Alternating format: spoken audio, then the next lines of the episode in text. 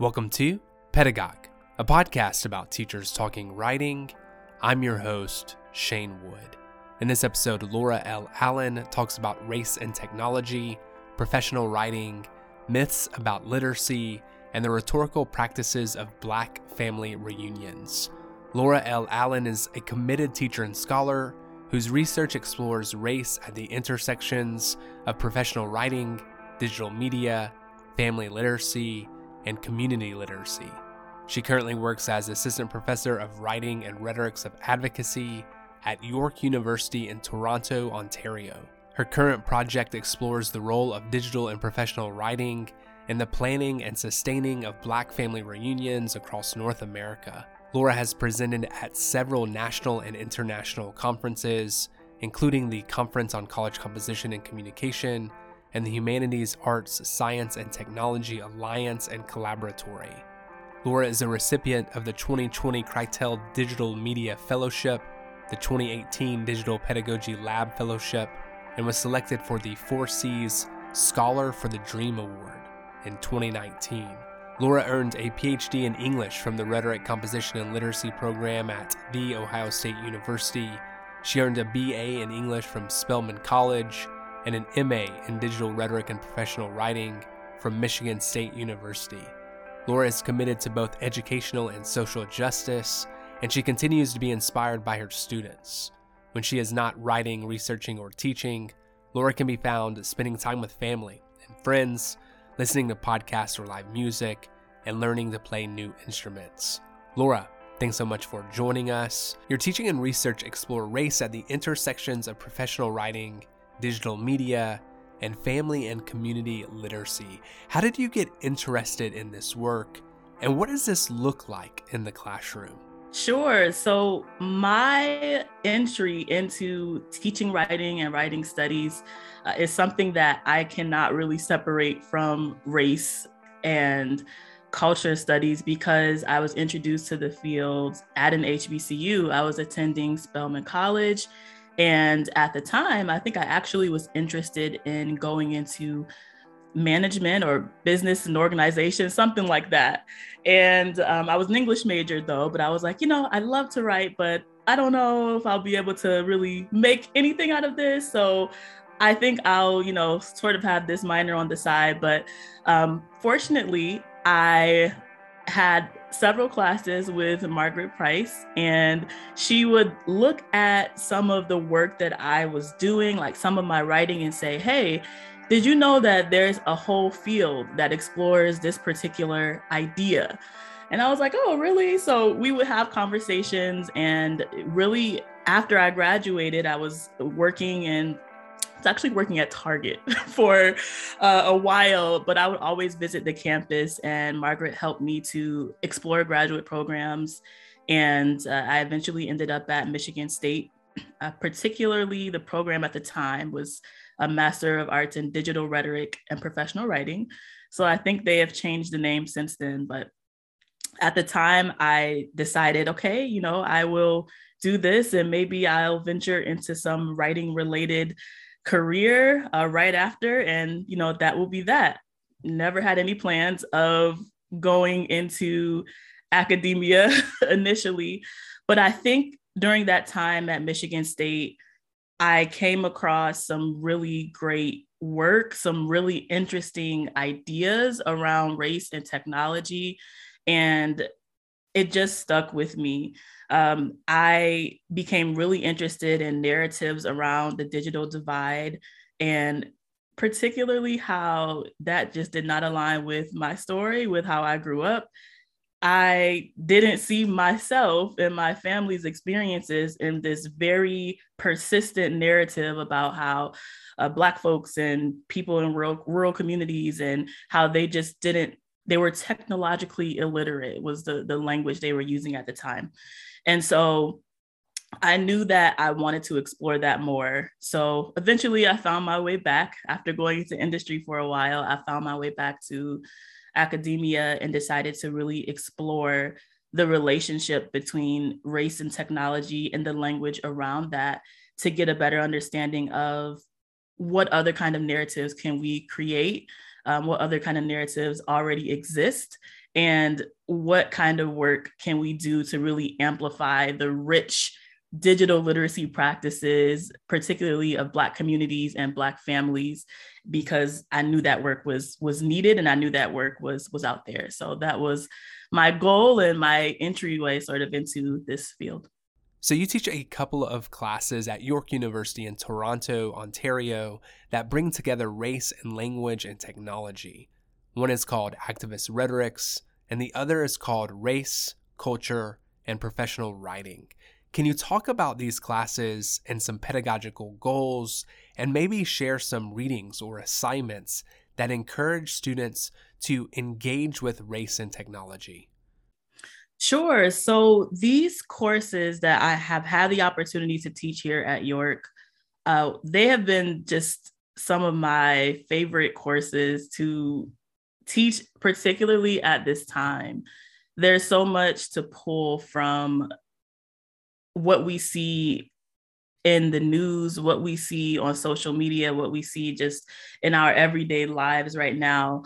Uh, so particularly race, culture, and professional writing, that course was such a joy to teach because students were really interested in exploring, okay, how do we talk about race? How do, what are the, the words that we use when we're referring to different groups? How do, how do I not get canceled? To be honest, that was what students would, would come into the class wondering, okay, I want to make sure that I'm talking about this group correctly. Um, and of course, we would talk about all kinds of um, theories of approaching the writing. So for example, just talking about uh, their positions as amplifying voices and not necessarily always talking about a particular group. But that uh, was always enjoyable because it's such a, I think it's such a safe space for students to be able to bring some of their hesitancy when it comes to writing about different groups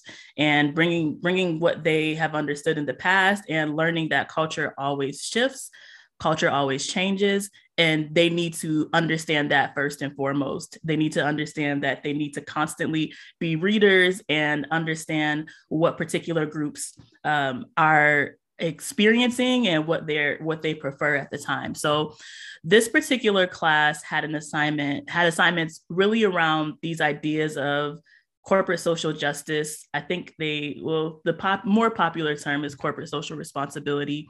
So around the time that Derek Chauvin murdered George Floyd, there were so many companies and organizations who had these social media posts and Uh, different kinds of uh, press releases about that moment during all of those protests. And that is something I really wanted to bring into the classroom. I said, okay, this is race, culture, and professional writing using digital media right in our faces. How do we start to sort of analyze these different statements and what would happen if a student is working for an organization and they need to be a part of the, the team that's crafting an organization, like crafting writing like that? What can they contribute? What can they add? And so um, that was, those are really interesting assignments. So students were very critical most of the time because the first part of that assignment was analysis. But then the second part is composition. So what happens when you have to compose your own kind of statement about where your company stands? So I created a fictional company uh, that was a, I think it was a fictional technology company. And I had students create and write uh, a, sort of a corporate social responsibility, social justice statement. What would they say um, are the company's beliefs about a particular topic? And it's hard. And that assignment is really short. I love short writing assignments. It was just something that I told the students, this is, this is what I would want you to write if you're writing an Instagram caption or if you're writing a small part uh, on a, on a corporate website. How do you convey what you need to convey and be genuine and be honest um, and really reflect uh, this, your company's values, your nonprofit values, whoever uh, the company is that they were writing on behalf of. And so those are some of the ways that I bring together race, culture, and technology in the classroom. And Uh, it's always a great experience for students. I think that it's a great experience for me too. I've learned so much, especially being here at York, where there are so many different, just uh, it's there's so many different kinds of students. Uh, there are adult learners and there are traditional college students, and it has been such a pleasure to teach at a university where students are coming from all over the world.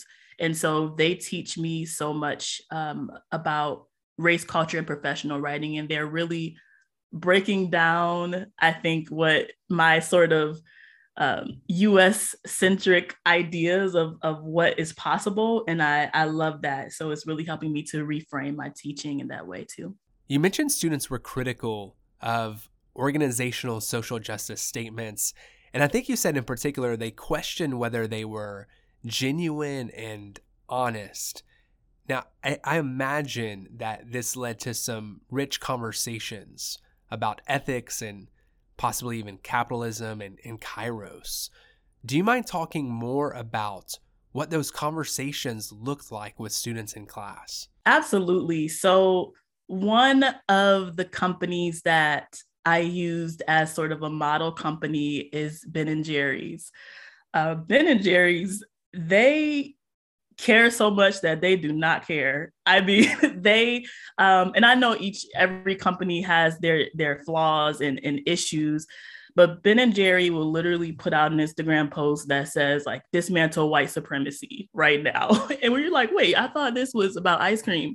And they're like, no, like these issues are still Uh, very important to the work that we do and the people who work for us. And so if you uh, scroll through Ben and Jerry's website, their Instagram page, they even have several different uh, Instagram pages or websites per, like, depending on the country. So for example, Canada has its own sort of website, and then the U S has its own. So they actually create content that are that's geared toward the issues of that particular location.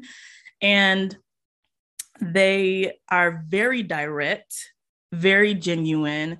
They support much of their content with facts. They talk a lot about prison reform. They talk a lot about the, the issues with Uh, the voting, for example, and voter suppression, and how Black and Indigenous and Latinx communities are, are the first to experience that sort of oppression. So they're very direct in that way. So I like to use them um, as a model company. I'm looking for others, but it's difficult because, as you sort of stated, students read these, these messages from these other companies and go, okay, I feel like they're saying this just to sell the product or just because it's popular right now. Um, and so we talk about what makes them say that, what in the writing uh, gives them those vibes, what in the writing makes them feel like this company might not be genuine or might not be honest. Um, and we talk about sort of templates, because that's a lot of what we saw when George Floyd was murdered, is just these sort of template responses. And what would it mean to break out of that? And so it definitely fostered some really interesting discussion. And fortunately, I think, well, hopefully uh, in this next season of teaching this course, I'll be able to bring some folks in the, I've reached out to a couple of couple of people who work in those departments so we can get a better idea of what what is the thinking behind uh, these messages, and what are some of the different kinds of obstacles that these writers might encounter as they prepare these for the companies that they work for. And so I'm really excited for students to be able to maybe be more generous. Maybe generosity might not be warranted here, but it will be interesting when they know the challenges that some of these uh, writers may come across. Laura, it sounds like your approach to teaching also requires you to dismantle some commonplace notions and perhaps misunderstandings about writing, language, and literacy. What are some myths about literacy that, that you attempt to deconstruct in your classes? And what do you want students to, to better understand about reading and writing and composing? So much of my training around literacy studies is, is central to my work with Beverly Moss. So Beverly Moss was my dissertation chair, and I had the opportunity to take literacy courses with her at Ohio State. And I learned so much at that time. One of the really important points that I want students to sort of walk away with is understanding that literacy is complex.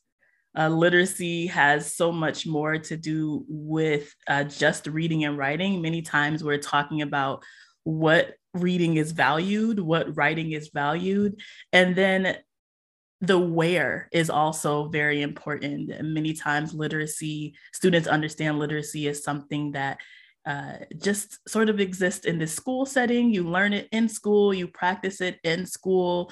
And because I had the opportunity to work with Beverly Moss and to learn more about community literacies, I became really interested in learning, okay, what does literacy look like outside of institution and school settings, and how can I better help students to see those literacy practices happening and to explore them and to value them and to work with them. And so that's one of the areas that I really try to focus on in my teaching and in my research. And sometimes that can be difficult depending on, teaching is about learning, but I've learned in these past couple of years that teaching is also about unlearning in many ways, and that can be really that can be really challenging, but it's rewarding when you can craft an assignment or, or craft a reading discussion, and students are able to see, okay, um, so I can look at this practice that happens in my family where we all write about this particular thing as a literacy practice that that is to be valued, that is to be cherished, that is to be cultivated, that is to be sustained, you know, and, and sustained, of course, culturally sustaining pedagogies. I had an opportunity back at Michigan State uh, and Ohio State to take courses with um, Django Paris, Tim San Pedro, and that informs so much of my teaching. Learning about culturally sustaining pedagogies informs so much of what I do. It even informs just my interest in family literacies and family research, because so much of culturally sustaining pedagogy or, or culturally sustaining composition pedagogy, uh, I think has to do with the communities and homes of students. How can we integrate that more into classroom spaces? I'm really interested in exploring that more and figuring that out um, in my teaching and the lessons. And those are always my favorite moments in the classroom. This is my last question. Your current project explores the role of digital and professional writing in the planning and sustaining of Black family reunions across North America. I would love to, to just give you some space to talk more about this project and your motivations behind it. This project, it's it's really interesting how it came about. I was actually talking to my sister and another relative about making or creating an app for our family reunion. Uh, so it was completely not related to anything that I was doing in graduate studies. But I was like, you know what, we have to figure out a way where everyone can sort of communicate that's uh, centralized, because not everyone has Facebook, you know, not everyone uses email. And what can we do that can help everyone to sort of be on the same page? And so we were working on that. We're still working on that. But through working on that, I was like, okay, let me see what I can find about this topic. Like, is there any research like on this topic about family reunions and digital technologies? And I came across this one article. It was way back in two thousand six. It was a magazine article about how uh, Black family reunions are entering the digital age and how families are creating websites. And I was like, yeah, my family's doing that too. And I really started to think about it. And I was like, wait a minute. Like, this is it. This is a project right here, because Black family reunions are something that that hasn't been studied as much, particularly in, in literacy studies or rhetoric and composition studies, but they are rich. Uh, with these families, many families have these reunions um, have had them for years. I think my family, we are on our seventy-ninth, I think, reunion, and they do not have anything to do with school. They don't have anything to do with work. They really don't have much to do with church, even though the church or religious spaces are might be used. But yet families were doing really interesting things with literacy, with reading, with writing, with digital technologies. And so I was like, I've, I've got to explore this. And so that was uh, much of my dissertation project and what uh, will be part of my book project. So my book project right now, tentative, tentatively titled Kinship Literacies. So I'm looking at the ways that families read and write and use technology today. So I'm thinking of this as a, what would Ways with Words by Shirley Bryce Heath, what would that look like today? If we're doing sort of ethnography of, of literacy, looking at uh, families and their writing and technology practices in, in this era. So that's much of what uh, my My book project will be about, um, but there are so many different areas, I think, of this field that this project touches. Um, something that will hopefully come out this year. Yes, because we're in twenty twenty-two. So this year, uh, I'm working on an article with Technical Communication Quarterly. So with the Black Technical and Professional Communications special issue, the article explores how these families use technical communication literacies to get the work of family reunions done.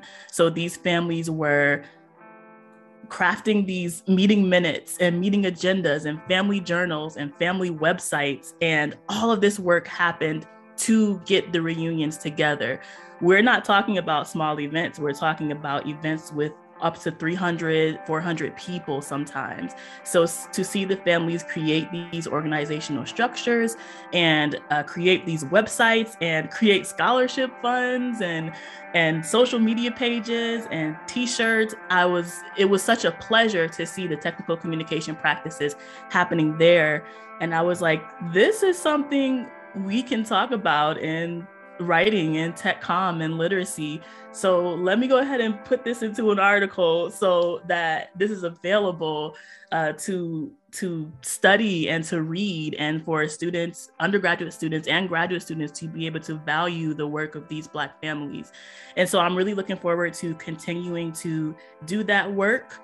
Things have changed. Of course, families are not meeting as much in person, but I have absolutely been following some families on Zoom because they create, uh, you know, different kinds of connections there.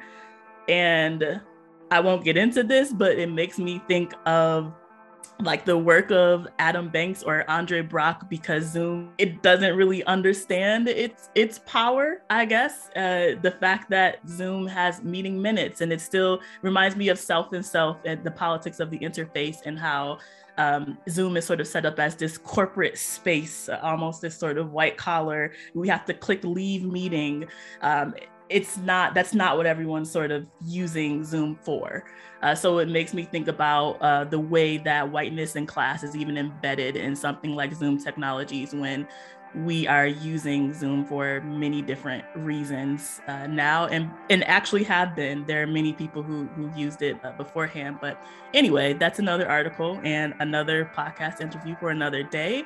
But I'm really interested in continuing to explore the work these families are doing, and uh, explore what comes out of my um, my research with them, and just being able to uh, observe and be a participant in those spaces. Thanks, Laura. And thank you, Pedagogue listeners and followers. Until next time.